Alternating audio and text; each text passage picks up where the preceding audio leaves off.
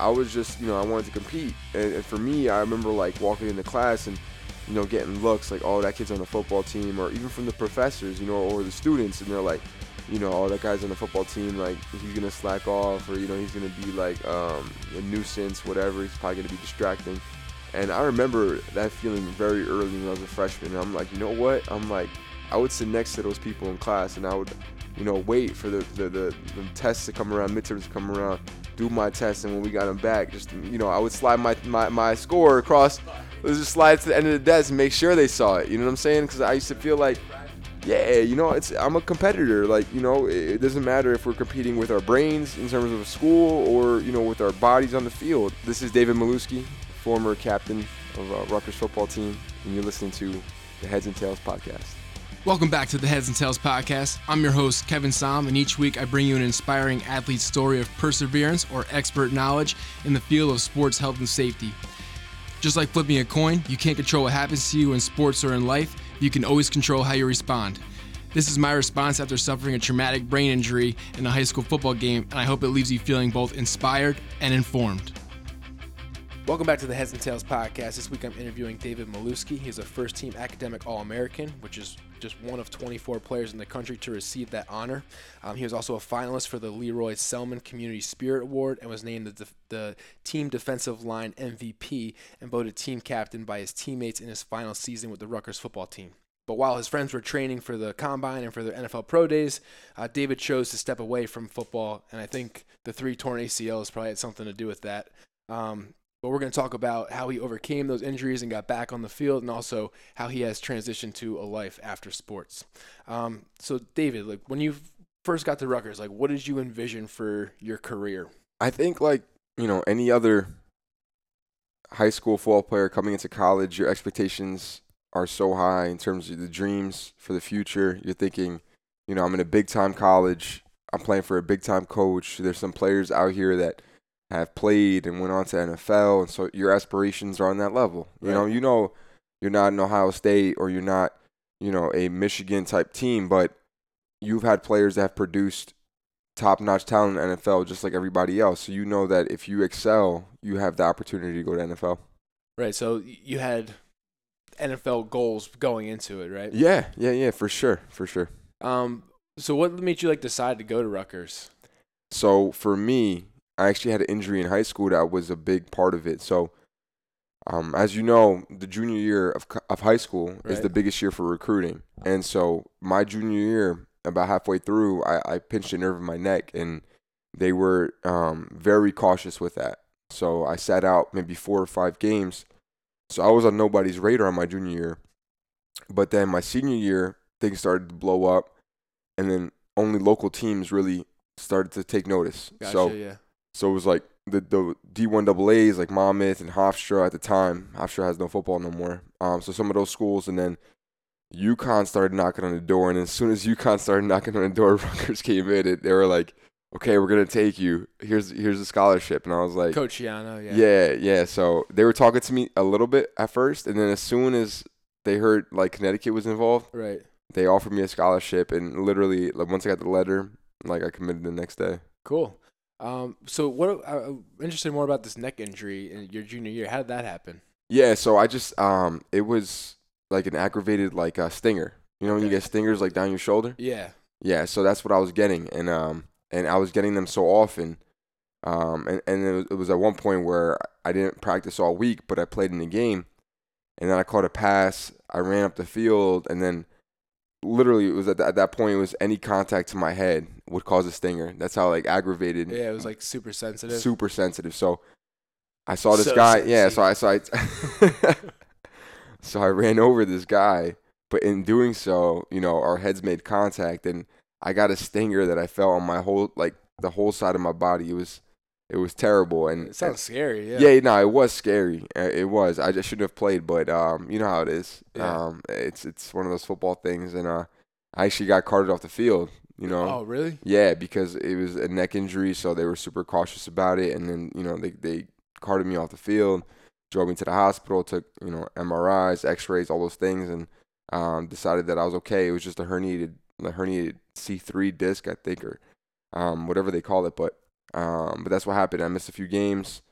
and then I came back for the playoffs. Then next year I was fine. So you said like you kind of alluded to that like athlete mentality of like Yeah. yeah, I'm gonna play no matter what. So when did that like get ingrained in your head? Because that's I I know I was telling you about my head injury before, and Yeah. the reason why it was as severe as it was, it was that same exact mentality. So I'm curious, like Yeah, where you kind of learned that. I think like maybe when I was like seven or eight. Um, you know, uh, Exactly, Pop yeah. Warner, um, you know, Your Mighty dad Mites. starts telling you, Yeah, my dad's like, you know, what is this sign of weakness type guy. you know what I mean? And uh, you know, rub rub some dirt on it type yeah, of type that's of how we grew up. Yeah, Yeah, and that, that's how it is, and and specifically football. You know, I looked over the list of questions that you were gonna ask before, and uh, that was one of the things that really stood out to me in terms of the mentality, specifically in football versus other sports. Um, at the college level, is uh, is challenging because you're not you haven't made it yet, so you're not in the NFL, right? Right. If you're in NFL, you're in NFL, right? And it's like you get treated a certain type of way. But when you're in college, it's like they're still trying to, you know, groom you and and still harden you for the future, right? So there's that process of like mental toughness and you you you run you walk that line between like being tough and then being stupid right. right all the time so it's like we had coaches that you know you know tell you to do something and then at a certain point i understand why they, why, why they tell you to do that for team building and and you know for your own good you know but at a certain point it, It, it, crosses the line. it crosses the line and it tips that balance in terms of into stupidity in terms of like i'm gonna get injured doing this and i'm not gonna be able to play and so this is all for naught um and, and that was definitely uh, something that I realized once I got a little bit older and, and understood the bigger picture of uh, the dynamics of college football. So can you explain that line and like when you when you when like the light finally clicked and like you're like wow I'm just being an idiot by doing this or whatever. Yeah, I would say honestly, it didn't happen until my redshirt junior year because at, up until that point, I didn't really play because I, I so was. you're fighting for a job. yeah, I mean, I was injured. I tore my ACL three times. So my freshman year, you know, I came into school, had you know all summer training, went into the season. I was getting redshirted, but I was basically the second string middle linebacker as a as a true freshman. Yeah, I was there during that time. I remember I remember you being at linebacker at Yeah, that point in time, yeah, right? And you were getting reps. I remember. Yeah, yeah, I was. I was moving from like scout team, and then I was running really quickly to uh, the second team Yeah. uh, with the with the yeah, defense. you and, and Snyder. yeah, and I was Kevin traveling. Snyder. Yeah, well, so I'm actually a year older than Kevin, but um, Kevin, Oh, okay. Kevin was traveling as well. But the year before, like um, that was my freshman year. I was second team middle linebacker behind Steve Beauharnais, and you know, so I was getting second team reps, and and I was traveling with the team for the games. Most there was only like three or four of us from that whole freshman class that were traveling.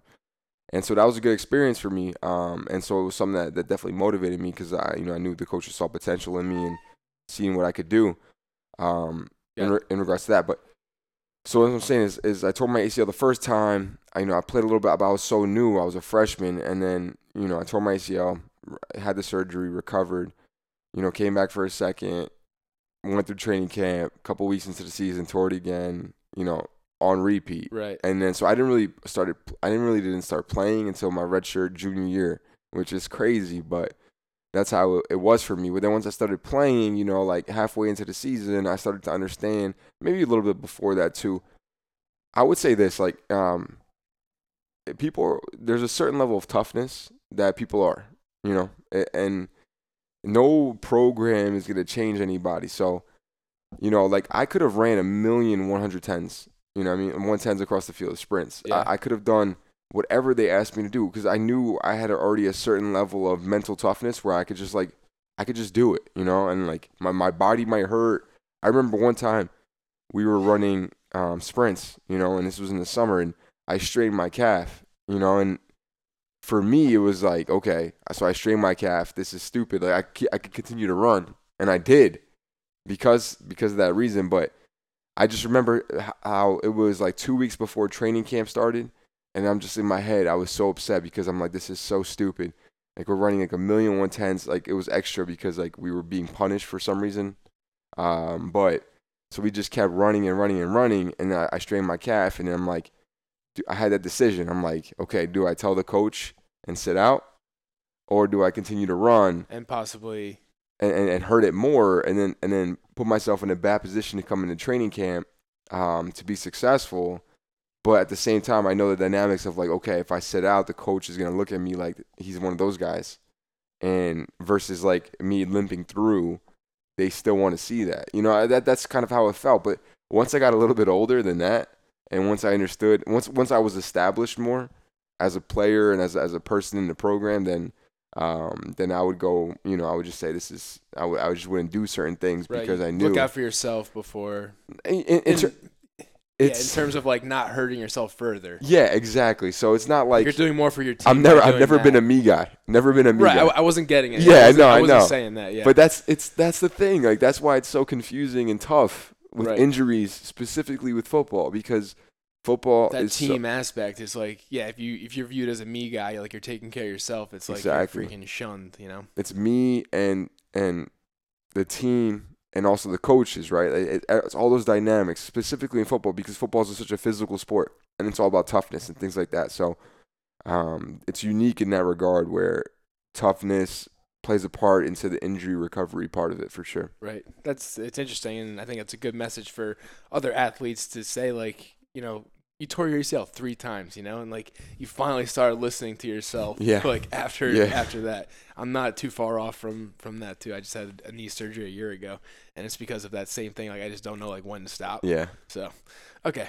But let's talk about the ACL injuries. So the first one, how did that happen? And then like, you know, let's talk about the, the Yeah. aftermath too. Okay, yeah. So so my freshman year is going along. I'm doing pretty well. You know, like I said, I was playing Getting second reps, team. yeah. Yeah, second team Mike, uh, middle linebacker, and you know this was like a uh, like an extra practice after practice that coach used to you know. I, I remember create- that. What was that called? I forget. It was like supplemental practice, something like that for the younger guys, right? Yeah, so yeah. it's like all the guys would get like you know, and we would be the scout team, and so we were getting reps, but we were getting reps doing somebody else's defense. So coach Schiano at the time, you know, he would have like these supplemental practices at the end for us to run Rucker stuff. You know what I mean? So we, we weren't at all practicing Right. the Rutgers defense when we were freshmen. So we would stay after and we would run uh, our own plays and defenses and things like that. And so I remember uh, the Paul uh, Nick, Nick Nick Depot. So he was a fullback at the time, and he uh, went into the flat, and I, that was my guy. And, and so I thought it was a run play at first. So I came up to the line, then I realized, and I was like trying to cut, you know, yeah. backtrack him,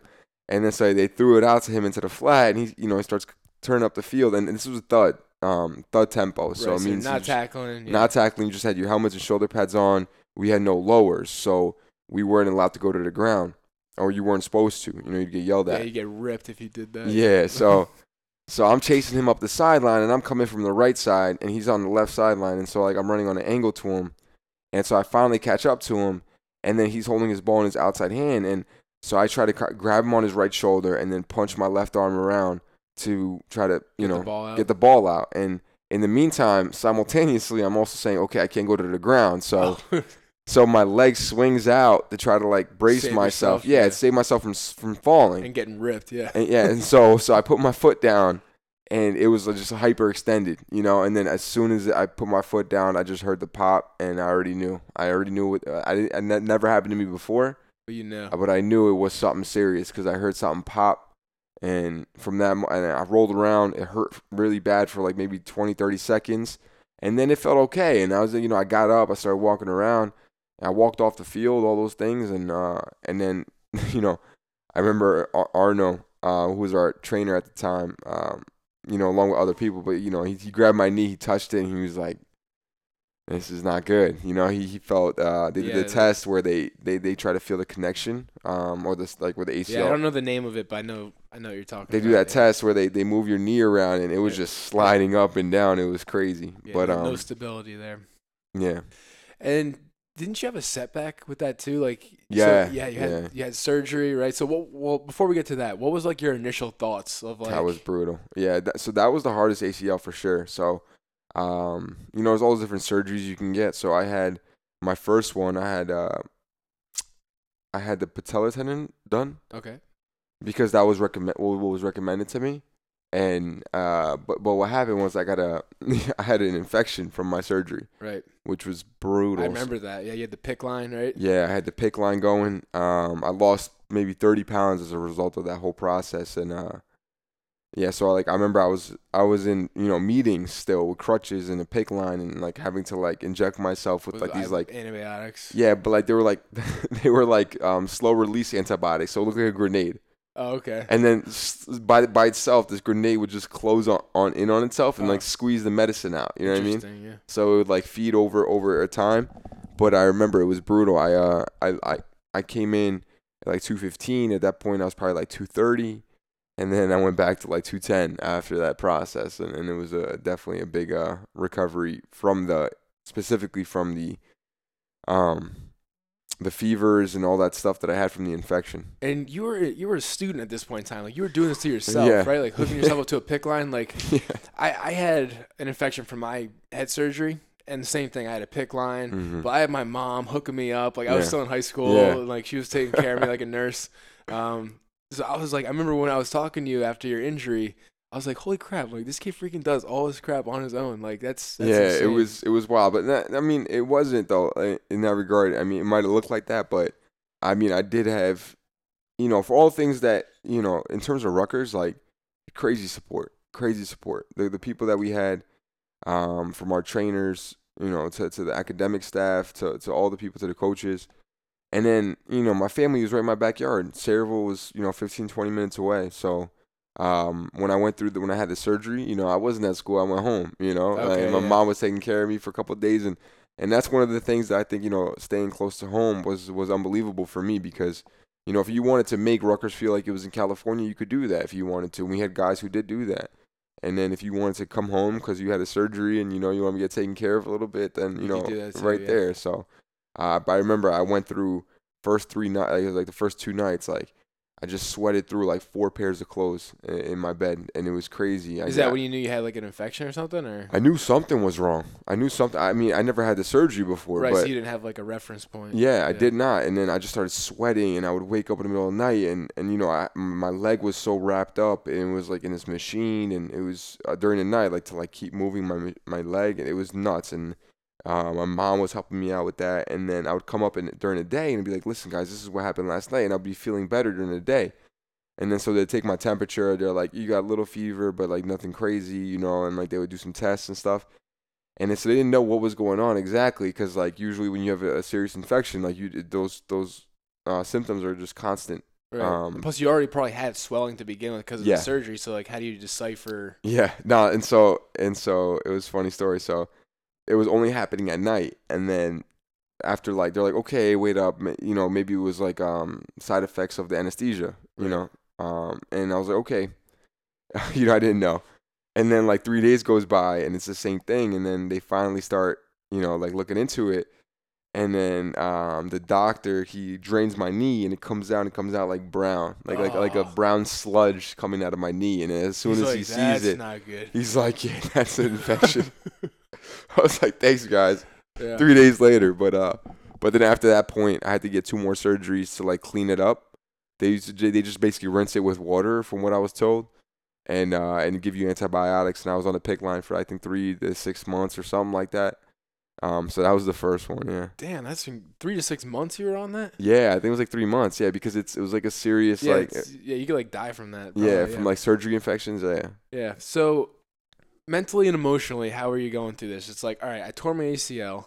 I had this infection. I got a PICC line in my arm. I lost thirty pounds. Yeah. I, you know, what like what were you thinking, and like how did you kind of deal with that mentally and emotionally? Yeah, it was tough. It was definitely tough. Um, for me, when I was a freshman, that happened. You know, I hadn't established myself at all at that point yet, and But you were getting looks too, so like I was getting looks. Yeah. yeah, for sure, it was definitely encouraging. But uh, I knew I wasn't anybody on the team. You know, so for me, the way I looked at it is like, and I had some great coaches and mentors along the way. It was unbelievable. Like the things they taught me that really helped me through that process. Um, specifically, you know, one of those things was you know control your controllables. Um, that line, those three words, were unbelievable to me. Like I, I just lived by that code. Control the things you can control. Basically, that's what it means. Control your controllables.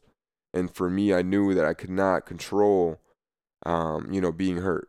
I could not control being injured. What I could control at that time was my rehab, and then secondly, my you know the education part of it. I'm like, listen, like the GPA thing is important with, with these. You know, on the football team, we used to like look at it like, you know, as a team, we had X GPA for the semester, you know, and this is improvement from the last couple years. And and at that point, we were just like on, on a straight shot up. I think we that were, was yeah. You were making kept- contributions to a team. Yeah, that yeah. So the way I looked at it, I'm like, you know, shame on me. Like, you know, I could be hurt right now, um, but if I wasn't taking care of the things that I can take care of, um, you know, aside from that, then you know, shame is me. Uh, shame on me. Sorry, so shame on me. And um, and to me, it was important to make sure that the things that I could control, that I excelled in.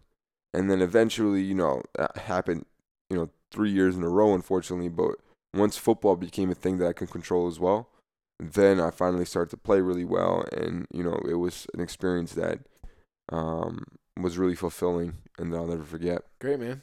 Do you think that the infection like led to the second injury? I do.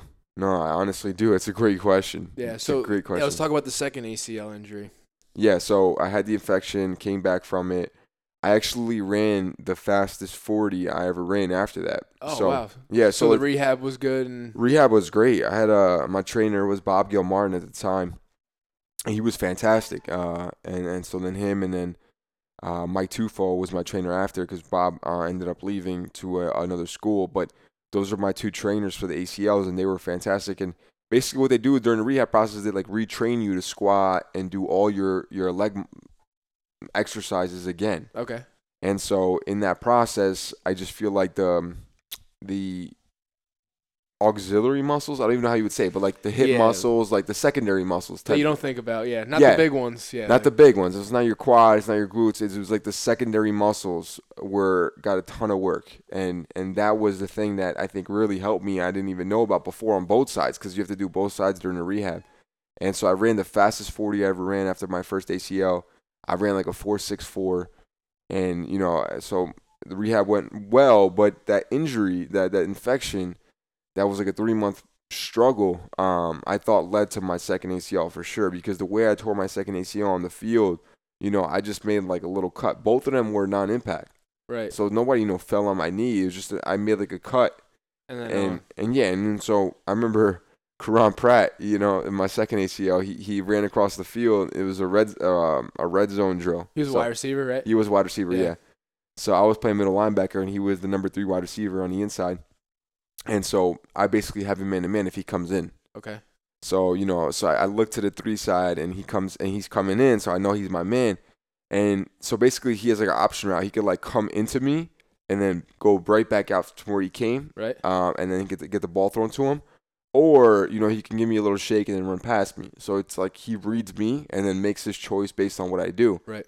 And then so I knew that, you know, I was prepared for it, you know, so I came out to go go see him, put some hands on him to try to slow him down. And he gave me a little shake and then so I was just, you know, following him.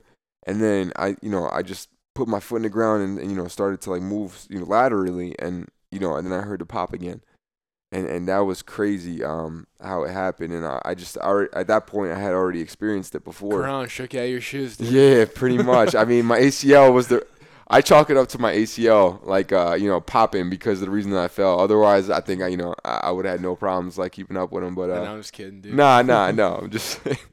that was a that was a running joke for a while. It was funny though. All right, so you do it again, and uh, like, Yeah. are you, what was going through your head at that point in time? Because now, obviously, you Yeah, just this- yourself so- back. You just ran the fastest four you've ever ran. You're Probably Yeah. feeling pretty good. So let me. Uh, I'm I'm gonna I'm gonna open up to you uh, a little bit in this. So my second one, it was uh, yeah, as as honestly at that point, it was a weird thing. Like I hated football After the second one, N- before the second one. uh, why is that? between my first one and and playing in my you second hated football. hated football. So, um, Coach Schiano, you know, he was an amazing coach. Right. I looked up to him. You know, He had a presence about him. I had a presence. As he walked in the room, you just knew it. You know what I mean, type of guy. And he was a a great dude. He had the best of intentions. Um, but for me, it was like I was my own worst critic. Always, I've always been that kind of guy. Right, You know, so it's like, and and me, I was cerebral to the point where like I could like make a mistake on the field, and then picture it how it's gonna look on film, and then understand why it was wrong, and then make the correction, like all internally, you know, in right, myself. yeah. You don't need someone else getting on you. Yeah, and so I'm, you know, I'm my own worst critic. I wanted to be successful. I wanted to do, you know, I wanted to be great. You know, I'm, I'm, a, I'm a Jersey guy. Like I came to the school. Obviously, I wanted to succeed. You know, it was, it wasn't a matter of like want to, but you know, I just felt that pressure from the top. You know. Yeah. And so, you know, getting like, uh, you know, torn up, you know, like getting yelled at all the time, and, and certain things, uh, certain things that were said was uh, frustrating. And I remember it was it was a crazy time in my life because I loved football my whole life, my whole life, and then um, it was that time um, that was challenging because it was weird. I would have like a an hour of like bliss after practice because practice just ended, and then immediately after that hour, I would already start feeling like anxious because I knew practice was coming, the next day. Yeah. It was a terrible thing, and and, and and when I tore my ACL the second time, believe it or not, it was you know it was a tragic thing, but at the same time, I was like, Thank God. thank God. That's Yo, sad. Yeah. That's It's sad. crazy. Yo, it's crazy. eh, But like, I, I never really told many people that, but that's the truth. And I remember Coach Schiano came up to me, you know, the second time I tore my ACL, and you know, I'm like crying. You know, I got like tears in my eyes. Like I'm, you know, I'm choked up. You know, because I'm like, damn, this this whole process again. Like this sucks. Like it's not, it's nine months. You know, and uh, but there was a part of me that was hundred percent a part of me that was like, yo, thank God you don't got to go to practice tomorrow. And it was it was a weird dynamic, but uh, but that's what I was you know dealing with internally at the time. I'm sure you're not the only person who's ever thought that. Yeah, You know. I And- know that's And I think like as great of as coaches can be for you and like teaching you life lessons and really making you become a man and w- whatever like whatever Right. it is. At the same time, like like you said, I was a guy who who was exactly like you. Like I do these mental freaking beat downs on myself. You sound like you're a lot more constructive than I was. But I was like freaking like whipping my back with like you know. 30 lashes for the idiot who freaking went off sides or whatever you know so you know, I'm I don't need other people to freaking get on my ass and Yeah. like chew me out of something like Yeah, I know no. I freaking effed up and like I was like you said like I don't I didn't come here to do to like fail. You Yeah, know, like I I want to know succeed. yeah. I know exactly, and and that was the thing. It was like um, I, I one of my favorite things to, to to research and study is leadership, and one of the things that you know I've come across and I've learned is that you have to really identify who the person. You know, everybody's like you got to treat everybody the same. And that's the only way you could be like fair, but that's not the case Right. because not everybody's the same person. Yeah. Not not everybody reacts to the same situations the same way. Not everybody interprets you know actions the same way, and you know you have different people who have different levels of accountability, different level of different levels of you know introspection, however you want to say, who like you know really look at this stuff seriously, Yeah. things like that. So you can't treat everybody the same way. Everybody says that it's like it, w- it wouldn't be fair, but to be honest, everybody's different. So you need to be able to finesse that a little bit as a leader and be like, you know, that's that kind of person. He needs that kind of leadership Yeah. versus that that person right there next to him And the ability to identify that is part of being a leader. it's huge. Yeah. And so for me, that was I think something that was neglected. And, and you know, nothing against Coach Schiano. He he was doing it in my best interest. Always knew that. You know, Right. it just for me it was something that like I was constantly conscious with practice to the point where I didn't even want to make a play in practice. I just wanted to not Be noticed. be noticed. I just I, I wanted to not make a mistake. So I played my whole first two and a half, three years like that. right. And then the, the after my third ACL, which is you know more or less the same type of deal, um, I had a coach. So Coach Flood came in, um, but Coach Panagos, he was the game changer for me as an athlete and as a player. And when did you make the move to the D line? Because Coach Panagos was the D line coach. Yeah, so so I moved uh, after my third year. You can imagine 27 months in the in the weight room. You know, you get you grow a little bit. right. So, you know, my ACL is you know, recovering this whole time, you know, at that point I had played only in two games and I had 27 months of rehab under my belt, you know what I mean? Right. So, uh, lower body, you know, like I was strong, you know, I was relearning how to squat every single time. So I already knew the whole process and I, you know, I, I squatted more after, uh, my first or second ACL than I ever did before. And I was like a 405 bencher, you know what I mean? Because it's like you just live in the weight room at that point. Because it's one of the things you can control, right? Like I can control, you know, my my work ethic in, in the weight room, and I can't control, you know, what my ACL is doing. So um, it was good for me to focus on that. And so I just got really big and I gained weight, and but it was good weight. And so they're like, hey, like we're gonna just move you to the D line. We have a position that's like a hybrid linebacker D line position, and and that's where I went. And Coach Panagos came around, and he was unbelievable. He was one of the most important people in regards to that process because he told me one thing that was very simple, but went a long way. He's like, listen, he's like, I don't care about making plays. He's like, I don't care if you make plays. He's like, the only thing I want to see you do is run around on the field like with your with your hair on fire. So basically, he's like, you can control your e- effort. He's like, if you're a high effort guy, we'll find a spot for you on his team to succeed. And for me, that was huge because you know I'm coming off three ACLs and and the coach that I'm playing for now, I want to impress him. I want to do well, and he's telling me basically like honestly, don't care about, don't worry about anything except working hard and running to the ball as fast as you can. He's like at all times. If, if he's like if I if I turn on any single play from practice, he's like if I turn it on, I want to look at number 90 and be like, that guy's working hard. He's like, do that and, and you'll figure it out and, and and we'll find a spot for you. And and I did that. And lo and behold, you know, the plays didn't come at first, but continue to to to play with that effort. And then the plays come to you. And it's it was a crazy like um eye opening experience because like it, it, that's something you would have brought to the table as a freshman Right. because and, and it was something that was completely internal in terms of how you play in terms of how you are motivated i'm going to run to the ball as fast as i can every single moment No matter what play. technique or yeah, play right your no matter what your called. job is Yeah. whatever right like if you're thinking too much about that stuff to do everything perfect you end up making mistakes anyway Right. so it was it was counterintuitive, and that, that's the thing that was a struggle for me uh, initially. It's like okay, like I want to play to not make mistakes. Well, if you play like that, you're gonna make mistakes. Rather than I'm gonna play as hard as I possibly can with every you know ounce of my body to play literally as hard and fast as I possibly can. You might make mistakes, but then those mistakes are you know make the um they're made up for you know the speed that you're playing with and and the loose the looseness like like and then and then those two worlds come together and marry. And that's what happened for me when I was older in terms of marrying the um the cerebral part of it in terms of knowing the defense and the ins and outs and then the carefree kind of I'm just gonna run as hard and play as hard as I possibly can.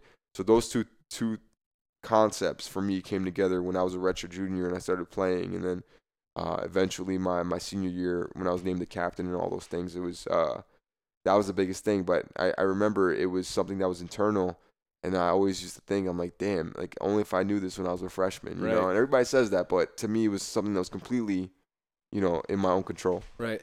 Yeah, I think about like when I was I started as a sophomore at linebacker in high school, and I, I was like the second leading tackler on the team and stuff. Like I had no freaking clue what was going on. Right. I didn't know the plays. I didn't know anything, but I just freaking got after it, and like because of that, yeah I succeeded. yeah But as I got older, I actually got worse because I started thinking. I started thinking, oh no, I gotta do this and I gotta do this play. I'm supposed to be here instead of just freaking like getting Playing. after it and playing. Like I know it's crazy, Yeah. I, and that's one of the things that I learned from my own experience in terms of coaching. Like, Coach Panagos was unbelievable, and he just said, "That's all you could do. is Just control the things you can control." He's the one who taught me that, and he was like, "Listen, run to the ball as fast as you can." I'm like, "That's easy." I'm like, "You you telling me all I gotta do is run to the ball, and I'll be I'll be good. I can play for you." Right. And he was like, "Yeah." He's like, "Just run to the ball. Show me you you you have, you have effort. Show me you care." You know what I mean? And I was like, "Boom, you got it." I could do that. I went yeah. to practice. I'm like, I could control that. I can't control making tackles. I can't control, you know, doing the right assignment, whatever the case may be. But I can control my effort, and that to me was a huge turning point in terms of my career and, and the injuries and everything. How do you think that mindset? Do you think that mindset helped you stay healthy too? Yo, hundred percent, hundred percent. Yeah. So before that, um, when the injuries were happening, it was I was in that mode where like, damn, like I got hurt again. But then like also like, thank God I'm gonna go to practice no more. like, it was like it was one of those moments like. You say that, but like I, I know exactly what you're talking about. Like Yo, that it's nobody. had, Nobody yeah. talks about it. You know what I mean? know, like it's yeah. like one of those things because it's like taboo. You know what I mean? Like you don't want to say you're you're a tough Yeah, football player. pussy. Yeah. Yeah, you, you, want to I mean? practice. Yeah, exactly. Like, especially like head injuries were the worst. Like in terms of like I haven't. I, I was lucky I didn't have too many of them, but like it was it was my opinion that if somebody claimed that they had a uh, like a head injury, you can't see it. Yeah. everybody just assumes that they're they're just like trying to like get out of practice. You know what I mean? Like oh like oh he's you know what I'm saying he's being soft like he wants he wants a day off. And then like the worst part about it was like you know that's one thing coming from the players, but then when it comes from the coaches and you know not so aggressively, it's like more like you know it's not like you know, if you say you got a concussion or you say you got the symptoms, then you know the coaches will send you. But it's like you know behind closed doors that They're shit's going on. You, yeah. They're like, yo, like, what's up with that guy? Like, he's a pussy, you know what I mean, or type Right. of type of deal. And you know that's going on because that's just the sport. Like, that's just what it is. And, And that's how they grew up. That's uh, like, Yeah, when they played, it's culture. They didn't even talk about concussions. Yeah, so, like, no, yeah, it's- it's different. yeah, you got your bell rung. You know what I mean? Like, Right. yeah, well, what happened out there? Like, I got my bell rung. They're like, all right, cool, shake it off, you go back in. You know, and it's like one of those things. Um, so that was something that was challenging, and um, and something that I faced with throughout my career. And then, but like once you you know are playing, and then you know who you are as a player on a team, and you know where your status is, then it's easier to you know um, manage that whole deal and just be like, listen, like this is stupid. Like I'm beyond this point in my career where I know the level of toughness that I have internally. I'll do a million things that you tell me to do, and I'll make all my times. I'll do everything, but it'll only be to my detriment because you know I'll end up hurting something, straining something, whatever the case may be, and then I'm gonna be in a, you know in a position where you know I'm I'm fighting for a position, and you know I'm not gonna be at 100 percent physically because of some stupidity that happened before that. Right. So definitely, And I think I talk about toughness all the time on the podcast Yeah. because, in my eyes, toughness used to be playing hurt, lifting the heaviest weight, making the biggest hit, right? scoring touchdowns. Like that was tough in my eyes. But if you can't freaking last and like live to fight another day, then Yeah. what's the freaking point? Yeah, You know, no, so, like, seriously. I, I think that's perfect what you said about like there's a difference between being tough and being smart. You know? Yeah, So- no, and, and it's a fine line because like everybody thinks of toughness. They're like, you know, exactly what you said, right? Like playing through injuries, things like that. Like being tough, being a macho type That's guy. what's glorified. Yeah. But for me, toughness. Once I like started really thinking about those kinds of things and, and, and got a little bit older, I'm like, I'm like, yo, it's not tough. Like somebody disrespects you, you're gonna like punch them in the face. Like you know, even like internally like, in the locker room, like somebody's like somebody's talking shit, and you're gonna be like, okay, like you're gonna step up to them, like that's being tough, like whatever. But then I started thinking, I'm like, that's not even tough. Like you know what's tough? I'm like setting two, three alarms every morning because you know you can't be late every single day. You can't. There's not one day where you could be late. Send all your, you know I'm saying, like waking up, eh, being on time to all your classes, all your meetings. You know I'm saying, like doing, making the right decisions, the small ones, all the time. Like that's tough because those are the those like small things. Like ah, whatever, man. I hit the snooze. Like whatever. I'll be a little bit late. No big deal. I'll, I'll come back after practice, after lunch. You know, take a nap before my class and be like, ah, man, whatever. Like maybe I'll skip class tonight. You know, and that that, that happened. You know, I mean, like guys would do that, and and for me, like in terms of toughness, I realized at a certain point it was about making those decisions right all the time. So it's like, okay, I gotta do my rehab. I gotta go to class. Like I gotta do all those things. And then when you're there, like actually doing them, you know what I mean? You're not just like your body's there and like your mind's somewhere else. Like you're actually trying to benefit yourself Yeah. and be engaged. And and that was tough. That was hard, you know. And everybody's talking about like this, that, that, this, and that's tough. I'm like, no, like that was tough, you know. And, and people didn't do it, and and because it, for that reason, like it wasn't easy. And uh, and, and you know, some people you know succeeded, some people didn't. And a lot of times it was because of those smaller decisions that they made. You know, if they were willing to miss class or be late to class, then ultimately that trickled down into how they played. Right. It's it's crazy, but you know, people would say that, that th- there's nothing, there's no relation, but in terms of your mentality, you know, it translates. This guy freaking gets it. To the audience, he gets it. Took me 27 years to figure it out, but I feel like he learned it a little sooner than I did. Um, before we start talking about your life after sports or life outside Sure. of sports while you're playing, I want to talk about the head injury stuff just because that's something that's obviously sure. close to my heart, I guess. So, like, what instances do you like? You have some examples of times where like you got diagnosed concussions, or maybe not because you were withholding your symptoms. Yeah, like, so- how they happened. For sure. So I we had guys on the team that had concussions every once in a while, and you know it was it was hard as a player to be like to look at them and, and you know you can't see it. It's not tangible. It's not a broken bone. It's not a torn ligament.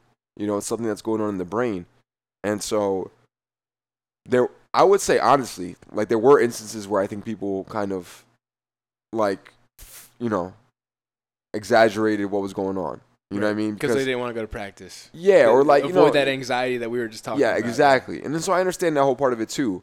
And and what happens is every person that's like that ruins it for everybody who has a serious Right, injury. right, right. And- so what about them was different that made you question their um, Honesty. They're symptoms. You know, it's like you would know. Like, like again, th- this is the mentality of that Right, I this is had. the you know, culture, This yeah. is the culture, right? Yeah. So it's like you know, if you're if you're claiming you have a concussion, but then I see you out Friday night drinking and having fun at the bar, Right. then my guy, you know what I mean? I'm like, you have a concussion right now, you can't practice and you can't play, but, But you go do that. but you're gonna have drinks and, and go party, you know what I mean? Things like that. So it's like their actions, right? Like if somebody has a concussion, I'm not saying they gotta be like all doom and gloom about themselves, but like if you're having a, if you have a concussion and you have like symptoms and you're like, dude, like I gotta stay in my room, like or like I gotta like you know get Control what you can control to get better. yeah, you know what I mean? And then versus like somebody who's doing, you know, reckless things in the process of trying to get better, I'm like, my God, like it doesn't it doesn't make any sense. And then and then you're like, that guy's you know, that guy's kind of faking it or like he's exaggerating it and he's like kind of milking it for to, to miss more time because he doesn't want to play.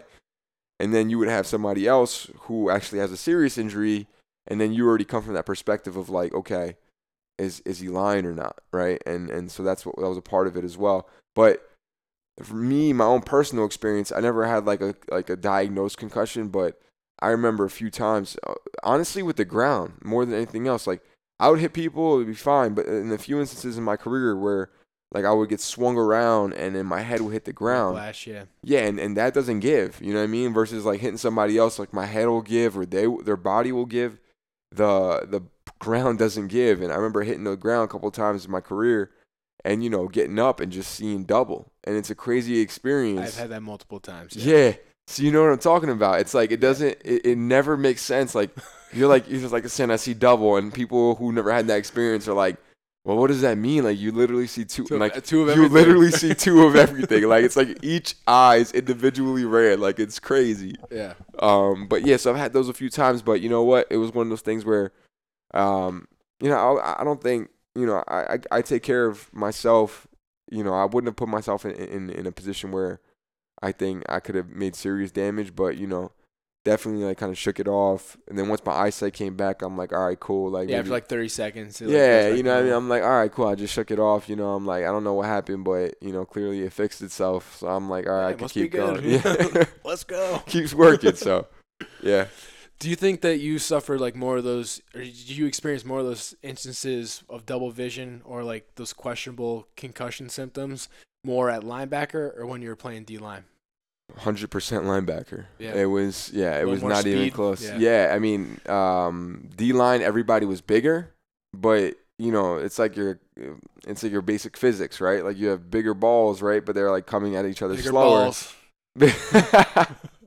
like you have bigger weight coming at each other. literally and figuratively. Yeah.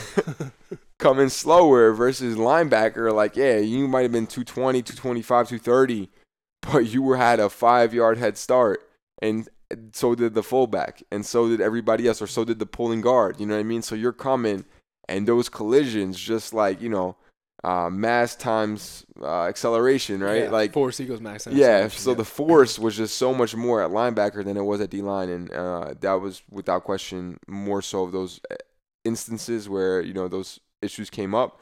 D line, yeah, like sometimes like you know my, my tackle would go down and somebody would try to kick me out, like you know the guard would pull. they'd be pulling. Yeah. Yeah, they would pull and try to kick me out or something like that. Or maybe it was like a tight end that was like off the line who's like like a long zone type deal. Um, and so you had some some instances where there there was you know strong contact, but for the most part, it was more so like hand physicality. Right. Um, Hand and- combat. yeah. Yeah. hand combat, being strong with your hands and, and keeping separation and understanding what was going on. Versus linebacker, you're just throwing your head and, and shoulders in there, like you know, it's just you try to fill gaps. Like we used to call it a brick in the wall. Like like there's a hole and you just gotta fill, Fill it. it, You gotta yeah. be a brick. You know what I mean? Like you just put a brick in the wall. It's like the freaking wedge busters and all that crap. Yeah. yeah, I know. Like that stuff is stupid, man. I thank God I was never a wedge buster. I'll tell you that much. Unfortunately, I was. um, but do you think there's like, did you ever alter your style of play to kind of like take your head out of it or like save your head? and with certain things, like uh, especially like earlier in my career, right? Like when I was like coming off of surgery, I was like, you know, and I was dealing with all the things like with the pressure from from up top.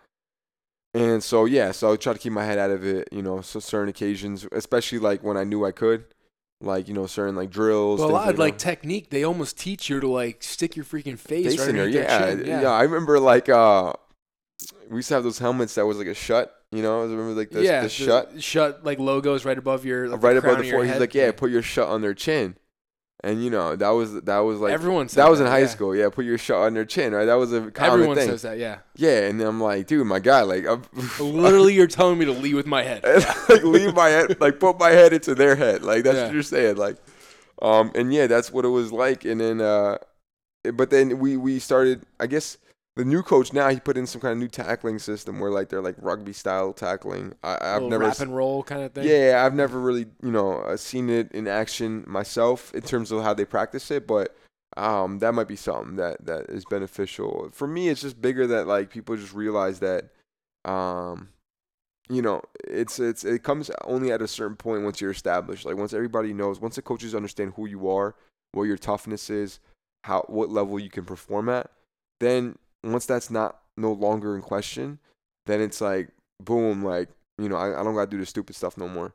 But the problem is is how long it takes you to get to that point, and it's like you got to prove yourself and like all those things, and I, and it's a weird dynamic because I'm like, it, it's good and bad. Like you want somebody like toughness is important, even mental toughness. Like everybody who comes in as a freshman isn't at the same level, and some of those guys need mental toughness. Like they need to you know be pushed to you know elevate that level of mental toughness. But other guys, yeah, Yeah. just like you said, like adapting your coaching yeah, exactly. to the athlete. other guys, it, it comes to a point where it's not, you know, it doesn't increase their level of toughness because their their you know base level of toughness was already high enough. Right.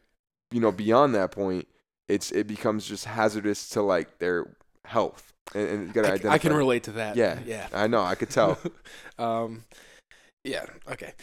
So I'm trying to think of like, uh, let, let's talk about your life outside of football. Sure, So y you're saying you're saying like a ton of great stuff. Like I I love what you're, you're saying. Like you're like we're on the same page here. right. But obviously, like not everyone exce- excelled so much off the field as, as you did, especially academically. You did you know stuff uh, outside. So how did you establish that identity outside of football? Well, firstly, you know, that's my mom. My mom's an amazing person, and uh, the way she raised me was always like mom's the toughest person I know. It's unbelievable. Um, she is crazy, like tough as iron, and I got that from her in that regard. And and for me, I'm like, it goes back to the control your controllables type deal, where like I knew I couldn't, you know, play at that time. I was just rehabbing the whole time. It was a process, but I'm like, you know, I got to go into class, and this is something I can, you know, I was competitive. You know, whether it was a playing field or the classroom, I was just, you know, I wanted to compete. Mhm. And, and for me, I remember like walking into class and, you know, getting looks like, oh, that kid's on the football team, or even from the professors, you know, or the students, and they're like, you know, oh, that guy's on the football team, like he's gonna slack off, or you know, he's gonna be like um, a nuisance, whatever. He's probably gonna be distracting. And I remember that feeling very early when I was a freshman. And I'm like, you know what? I'm like, I would sit next to those people in class, and I would, you know, wait for the the the, the tests to come around, midterms to come around, do my test, and when we got them back, just you know, I would slide my my, my score across. Slide, yeah. Just slide to the end of the desk and make sure they saw it. You know what I'm saying? Because I used to feel like take pride in that. yeah, you know, it's I'm a competitor. Like, you know, it, it doesn't matter if we're competing with our brains in terms of a school or, you know, with our bodies on the field. And for me, that's how I looked at it. And um and and so school always came easy in that regard. I mean, not not that it came easy. It, it was a lot of work, but it was just a matter of, you know, this is something that was important for me. Somebody told me this one time and they said, like, listen, they're like everything you do, you put your signature on. Everything. You know, metaphorically, literally, whatever the case is. He's like, he's like, you know, you have a report card, and schools are gonna judge you based on the results of that report card, and they don't know you. You know, they don't know who you are. They don't know the number, who you are, who the person is behind those letter grades. But they'll objectively look at those letters and be like, and they'll pass judgment on who you are. And they're like, you know what? That's that's your signature. Unfortunately, that's the way the world works. He's like, whatever grades you produce, whatever you do, he's like, you're signing it. That's your that people are gonna pass judgment on that. So that's your signature. He's like, that's your reputation from that point forward. And then he's like, and then it continues like through college, right? And then and once you get a job, like people look at your resume, you'll submit a resume. They don't know who the person is behind the resume truly. They just like look at some like things on the resume. They look at like you know bullet points. Okay, he did this as you know this experience, this experience. This is what he's bringing to the table. And then I might not even I, I might I might be so busy where I'm like whatever I can't interview this guy because like his inter, his his resume isn't as good as the other ones, and they don't have no. It could be the best candidate, Right. They've yeah. I They have no idea. Judgment. Yeah. but that's your signature. If if you're if you're producing at that level, and so I I took that to heart, you know, uh, and I was like, you know, that's my signature. Like I like people are gonna look at me and that that say that that's the type of kid that guy is, right? Or that's the type of guy that that family produced, or whatever the case was. And I was like, dude, like no, like if that's if I'm gonna do something that people are gonna be able to look at and make, pass judgment on, I'm gonna make sure that it's done at the best possible level like it, it could be done and and that's that's kind of the mentality i had throughout that process and, and with school um, until i was you know done a few years ago Were you always good at school, like even in high school? Like you always excelled? um, yeah but eh, you know eh, yeah i was good in school in high school but it was um, more so the same type of deal you know in terms of being a competitor and then it was just never framed for me that way like in terms of my brain like i didn't i didn't like look at it that way like i was almost doing it without knowing it Okay. right? And then when I came to college, somebody kind of spoke to me and kind of put it in a way where it made a lot of sense. Mm-hmm. And then and then it escalated from there. Like I was good in high school, you know, I was I was like, you know, didn't really work too hard, but you know, I did my homework, you know what I mean, and I went to school. It, it- high school was one of those things where like I thought if you you have so many days of class where if you just pay attention, you'll be okay. Yeah. You know what I mean? Like whereas in college, you have You less classes See, yeah, you don't see them every time. and then and the burden goes on you, which was a big transition. So it's like the burden went on, was on on the teacher in high school to teach you. You just sit there and pay attention. Versus in college, where teachers, you know, maybe they had a passion for teaching, maybe they had a passion for research, whatever the case was. The burden kind of moved on you. Right. Um, so, like, what advice do you have for athletes who might be struggling academically? Ah, it's a good question. So, from every, so this is the thing. This is the answer. So, you have to be able to objectively look at yourself and understand the type of learner you are. And and for me, for example, right? What I would have to do to be successful is to go to a class, right? I would look at reviews at the teacher. And then I would see the reviews of the teacher. And then I'll go to class. And then I would look at the teacher and then go through a, a class or two and I would see what kind of teaching style they had, right? Because if they were just like every textbook that you buy in college, like there, there's also like a um, that company who produces it produces like slides on, on a PowerPoint. Okay. They provide it to the teachers, and so if, if that teacher is gonna just gonna use the PowerPoint from the textbook and just basically read these things for 40 minutes, like you know that type of professor is just here to do research and he doesn't care about teaching. And so for those classes, I would just bring my textbook legit and just sit there, you know, respect respectfully, uh, respectfully, and just read my read my chapter. You know what I mean? I'll read my chapter during class because I'm like, the whole universe of questions that I could possibly get tested on are in this book. So let me read this damn thing and try to figure out what's going on versus paying attention. Where in high school, all you do is pay attention, but in college, it's like, and then I had other teachers who were like, listen, like they were passionate about it, and they're like, not everything that's in the textbook can be on the test. Like you got to be here, you got to take notes, all these things. And then those I was more engaged in in terms of my presence in class. And so you have to understand first, firstly, who you are as a as a as a as a learner. How can you come to to be successful? Uh, and everybody's different. Some people need to read. Some people need to do flashcards. Some people need to might need to like repeat things verbally. Whatever the case is, it doesn't matter. There's no better or worse way. It's just how your brain Right. Figure out. Yeah. Again, like adapting to your own. Yeah, so it's it's like how how does your brain work? How can you remember things? How can you learn things?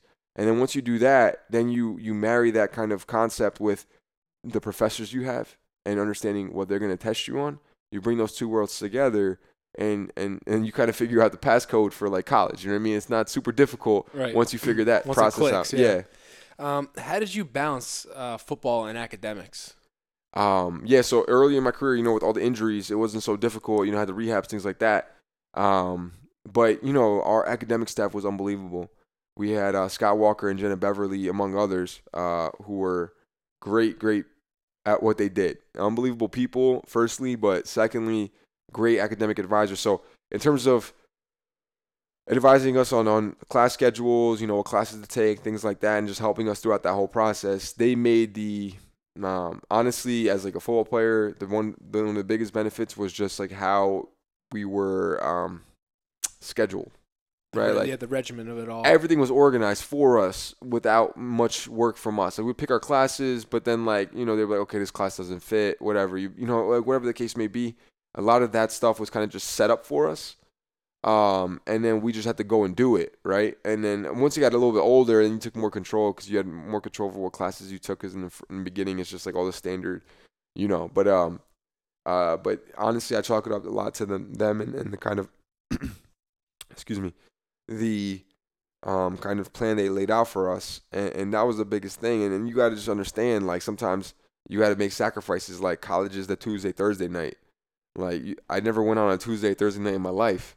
You know what I mean? And in college, those are the biggest nights of the week. And everybody tells me that I'm like, well, I wouldn't know because I never went out on a Tuesday or Thursday night because I'm like, I could never do that. I didn't play football and I still didn't do that. Yeah, So. but you know what I mean, right? Yeah. Like there's a big like uh frat and I guess sorority type deal. Like yeah, Tuesday nights are big. I'm like, oh my god, I got practice tomorrow. I'm Yeah, like, class, yeah. I'll see you later. You know what I mean? Like maybe I'll see you on Friday, Friday night. You know what I mean? But um, yeah. So that's one of those things.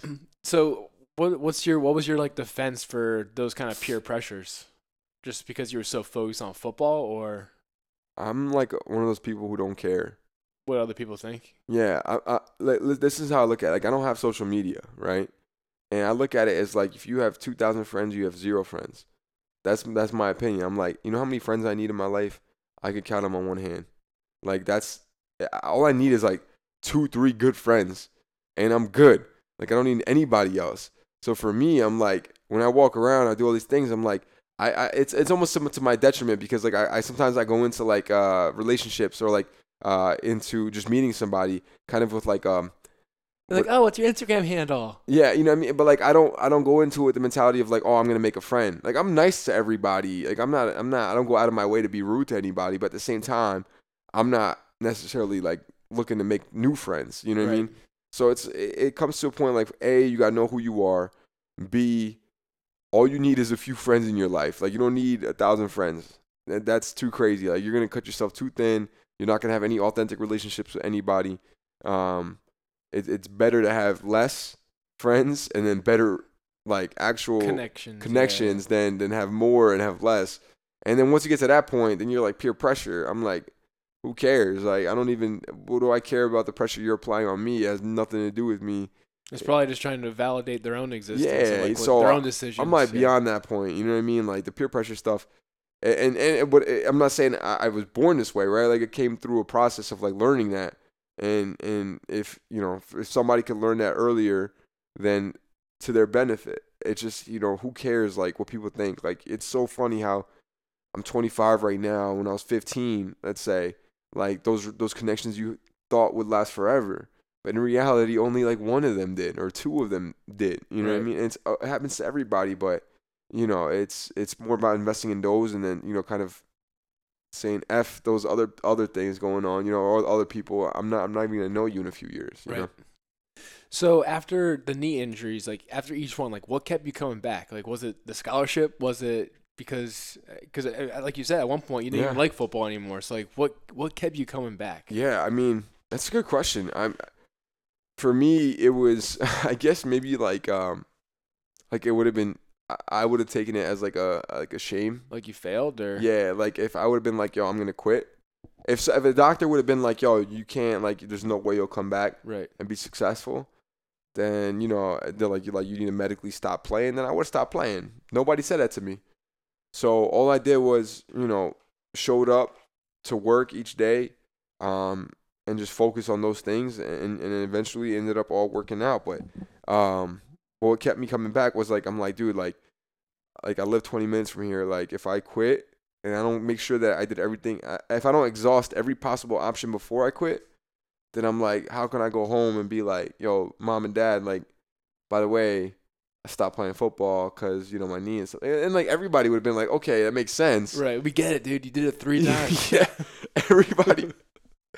Seriously, like everybody would have it, it would have made sense, but for me, it was like um, if I didn't exhaust every option before that point, then shame on me, and I, I didn't, and then eventually, you It know, I ended up coming out. yeah. Yeah. All right, so how did you transit? So after the the three ACLs, you had a successful senior year. You were captain. You were you're named team MVP on the line, right? Yeah. On the defensive line. So you, you had a, a, a great kind of end to your career. What when did you decide that you didn't want to pursue uh, an NFL career Yeah.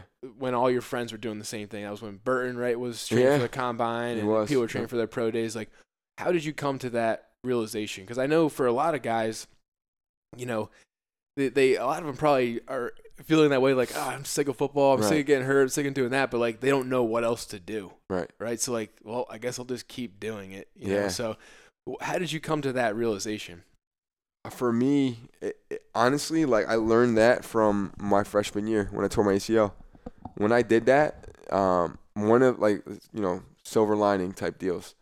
Uh, I realized how quickly um, sports can be taken out of your life with something that you had no control over. Right. Right. It, it always keep, it keeps coming back to that topic, but um, I knew that. So once that happened, I knew I couldn't put my eggs in that basket. I couldn't put my eggs in the NFL basket because I'm like, shit. I'm like, what if I get hurt? And it never happened to me really before that, like to a serious degree. And it happened in college, and I started getting hurt, and I had these surgeries, and I never had a surgery before that, and nine month rehab, things like that. I'm like, you know, this this can get taken away from you like that. And once I realized that, I just knew that there were other things that needed to be explored, and even it it just to me, I'm like a slave to logic, slave to logic. So I'm like, even if you play in NFL, and even if you have like an unbelievable career, you're in there for like, it's still only gonna last like 10, 12 years tops. If you're really, really lucky. If yeah. you're really, really, if you're like the 0.0001% of the population, you play in NFL for like 10 years, yo, you're like 33 or 34 when you're done. Right. What are you gonna do? Like, I wasn't one of those guys like, oh, I want to retire early and just sit on the beach. I hate the beach. I I'm like- Yeah. I want to do something that like I wake up in the morning and I'm like I'm jumping out of bed. I'm like, yo, let's go. I want to do this. You know what I mean? And I want to do that for my job. And I'm like, well, that was football for a long time, but I knew even, you know, just logically that was gonna end regardless. It's just a matter of like when it happens. It, it you know, you can't play football your whole life. You can't play sports your whole life, regardless of what the sport is. And so it either ends, you know, at high school, at college, or in the pros. But even at the pros, the most you're gonna play is like into your low 30s, you know what I mean, or mid 30s, like tops, and that's like the upper echelon, like crazy, you know, like the crazy athletes. But for me, I made peace with that a long time ago, and and I just knew that I wanted to figure out something that I could do not for the next 10 years, but for the next 40 years, Right. and enjoy. So I, I started throwing my kind of efforts into like searching that out versus you know doing something for 10 years and then being like basically being in the same position you are when you graduate college, like. Okay, that's over. What am I gonna do now? right. for the rest of my life. And did you start doing that while you were still in school? Yeah, so yeah, so luckily like you know, so uh football's in the fall, which is a cool thing. So um we finished football in the fall and then the spring came around and you know, at that point you're done with kind of the season and you kind of start looking into, you know, what what's next. And so yeah, so my first um my first thing that I wanted to do, I wanted to wanted to go to the Navy. And so I applied for the Navy. I took like the written test. I did well on it. This is Um, after college. yeah, this Okay. is after college. Yeah, so it's the first thing I wanted to do. I wanted to go to the Navy. Uh, I'm like four years. I'm like, I'm like, listen, I'm probably gonna live till I'm like 75, 80. I'm like, if you think of your life like four years, like no big deal. But like the the m- amount of experience and like uh, experiences that you'll have and the, the people you'll meet and the things you'll do in those four years is like way more than four years worth of like regular life. So I'm like, it's worth it. Like, um, and plus serving the country, all those things like that was a part of it, a big part of it. Um, but yeah, so like I took the test, you know, I went to the class, I, I, I, I did the interview, things like that. For They're like, oh, officer training school. yeah, yeah, because I was already graduated, so I went to like like um, uh, there's like an abbreviation like OC something, um, Like OCS or OCS, yeah, officer officer training, candidate ca- yeah, school. Yeah, yeah, yeah. So I went to that, and you know, and then like I applied for it. I took the test. I went there. I interviewed a few times, and they're like, all right, cool. Like we like you a lot. They're like, you did well in the test. Like you'll, you you know, you should be able to apply for all these different types of positions as an officer. I'm like, all right, cool, great. They're like, all right, cool. Like here's here's fill this forms out like for your medical history, and I'm like, oh okay, Uh-oh. cool. And I'm like, yo, listen, I had a couple surgeries before. They're like, all right, listen, we can get some waivers, you know, all this stuff. And I'm like, all right, cool. And then so I went to um, Dave McCune, who was, you know, a trainer at uh, in Dr. Monaco at Rutgers. And I'm like, listen, like, I need my medical history because I'm trying to go to the Navy. And then they're like, okay, cool, like we'll just print this out for you. You know what I mean? And I'm like, 80 I show up- later. yo, it's like an inch thick. You know, like an inch thick. It's like a good like quarter pound, half pound of paper. And then so I go to the Navy office. You know, I put this thing on we're, we're not I'm like, reading this. yeah, and they're like, yo, listen, they're like, honestly, like, they're like, this isn't gonna happen. And I was like, geez, and they're like, we're gonna try, but, and then uh, five months into the process, from the day I like reached out to the day I found out I couldn't go, it was five months, and um, it was it was it was a struggle, and then but th- that's what that was my first option, and after that. You know, I made connections with uh with good people who uh who believed in me, and and, and I've made I've made it a point to make sure that I prove them right. Were you like upset about the Navy, or did you? Yeah, I was upset, man. I was pissed. I was like, I can play two years of Division One football and I can't Right, go to I the can't go Navy. to Navy, yeah. Uh, it was stupidity to me. It's um, it, for me. I understand why it happened. You know, as an organization that big, you know, they can't dig down into each individual person. But if they know who I was, that's the whole time. That's Going the whole, back to that again, yeah. That's the whole thing. I'm like, the resume, yeah. I'm like, listen, you guys are gonna deny me. I'm like, you don't understand. Like, you don't know what you're missing out on. you know, type of deal. Like, I don't want to be cocky, but like, I knew like, like I'm tough. Like, I I, I could handle all of this stuff. Right. Like, you know what I mean? Like, I, I I've been a leader. I've done all these things. Like, I'm the candidate you guys want, and then you guys are gonna look at like, you know, a couple knee surgeries and be like, okay, you can't, you know, join the Navy for the next couple years. I would stand zero chance if that's the case. If you couldn't do it, they wouldn't even like. they would probably laugh in my face. Nah, I mean, but it's like it's just crazy. It's like for I- think it came down to business at the end of the day. It's like you know they, don't, want to be pay for your. they don't want to be liable 20 years from now for a Right. knee replacement. I, that's what I think it is. I don't know what it exactly, Yeah, you're but probably not too far off. yeah, I know. All right. Um, in terms of leadership, we talked a little bit about this before. I kind Sure. of thought about this question as I went, but you said you study a lot of like leadership books Yeah, and stuff. So, yeah. what's your favorite leadership book that you've read? Uh, uh, less less so books, more so people. Okay. Um, so some there's some great leaders out there. So, um, yeah, JP two, uh, John Paul II is one of my favorites. Uh, What about him? so he, um, so so he's first of all he's Polish, so that's you know Okay. eh, first things You're first. Polish. Okay. I am Polish as well, so that that was a connection. I saw that uh, in your bio that you speak Polish. I do, I or do your speak LinkedIn Polish. bio, yeah. Yeah, I do. Um, but so JP two is one of my favorites. Um, just just the way he lived his life and, and the messages he sent. Um, but then also it was either him or Pope Benedict that had this great line. One of my favorite lines is like, uh, "Leadership is meant, uh, sorry, leadership is meant to serve, not to be served." Okay. Right. Yeah. Exactly. Right? Yep. So as a leader, you're supposed to serve, not to be served. So it's like you have to sacrifice for others as a leader versus, you know, sitting back and Having being other like, people do serve for you. Right. Yeah. Exactly. And for me, it was like that servant type leadership. That to me was uh, something when I learned that, I'm like, wow, like that's how it's supposed to be.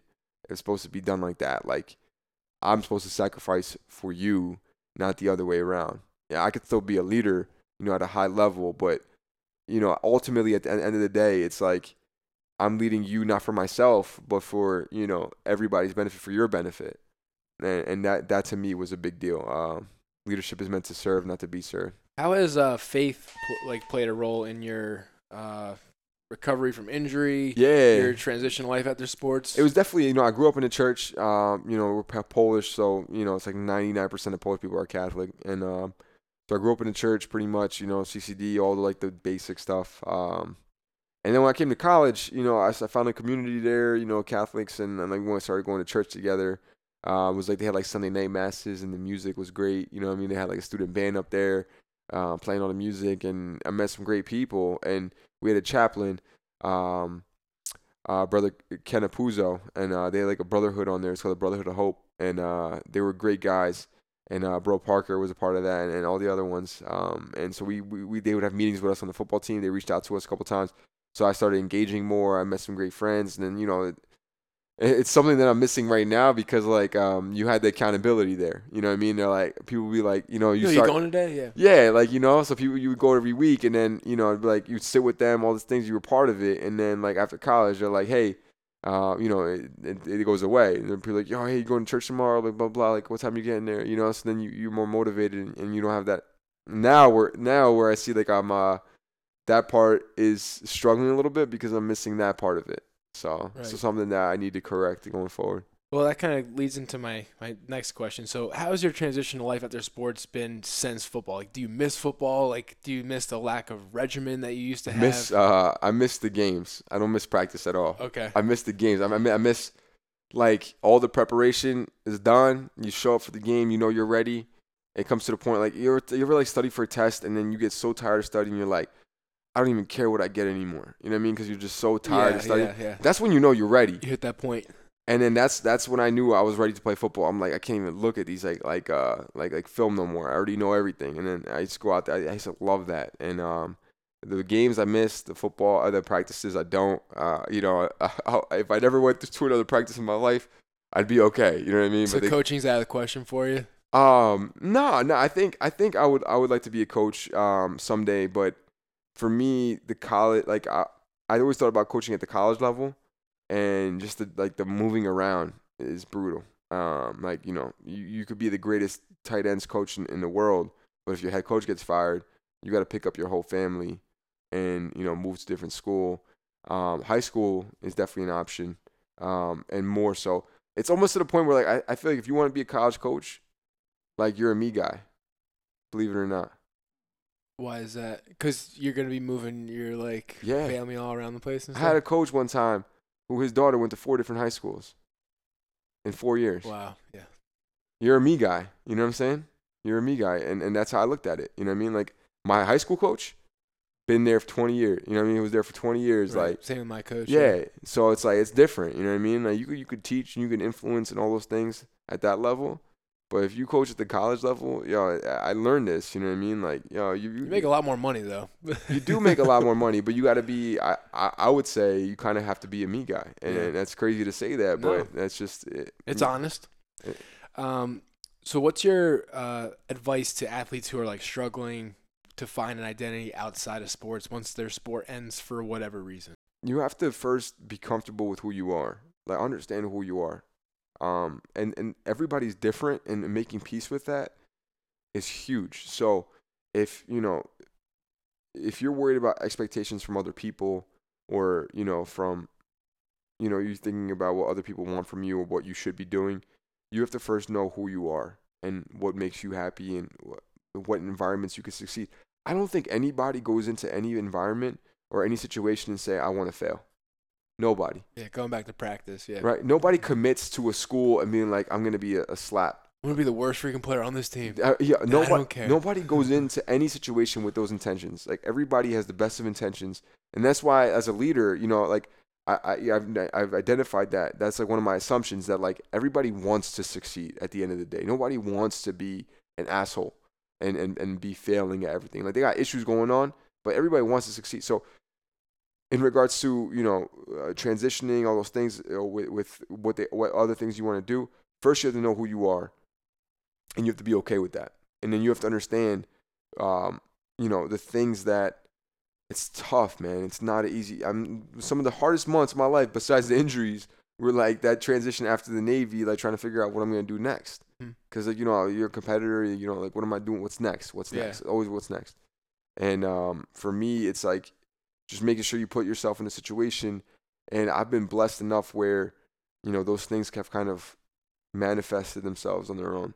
Um, and I've been lucky for that. And, and a part of that, you know, is the work I put in before that and, Exactly, the, yep. and the doors that it opened for me. You got quite the resume. Yeah, I appreciate it, Your man. your but, signature is, is strong. yeah, but those, it's yeah. like you know, it's it's a conscious, you know, it's a conscious thing, and, and maybe less so now because it's already ingrained. But if I was a coach and I was trying to teach somebody something, I'm like, listen, that's what you got to do. And it's we our quote in, in high school was uh, characters who you are when nobody's watching. Yep, I like that. Yeah, you know what I mean. It's a classic one, and it's just like who you are, is, and that, that it's it's it's it's talking about the same thing, the same concept. It's it's that little things. It, the little things matter. It's like doing the right thing all the time for the little things will make doing the right thing for the big things piece of cake. And people don't get that. They're like, whatever. I, I could skip here. I could do this, do that, and then they show up for the for the big you know the big day, and then all of a sudden they're not prepared, and that's why. I think that's a good place to end it. All right. I, I appreciate it, David, for taking the time on your, your weekend to, to do the interview and to share your stories. And I, I think it's a great message for athlete injured or not. Right. So I appreciate it, dude. Kevin, appreciate it. Thanks, man. All right. Take care.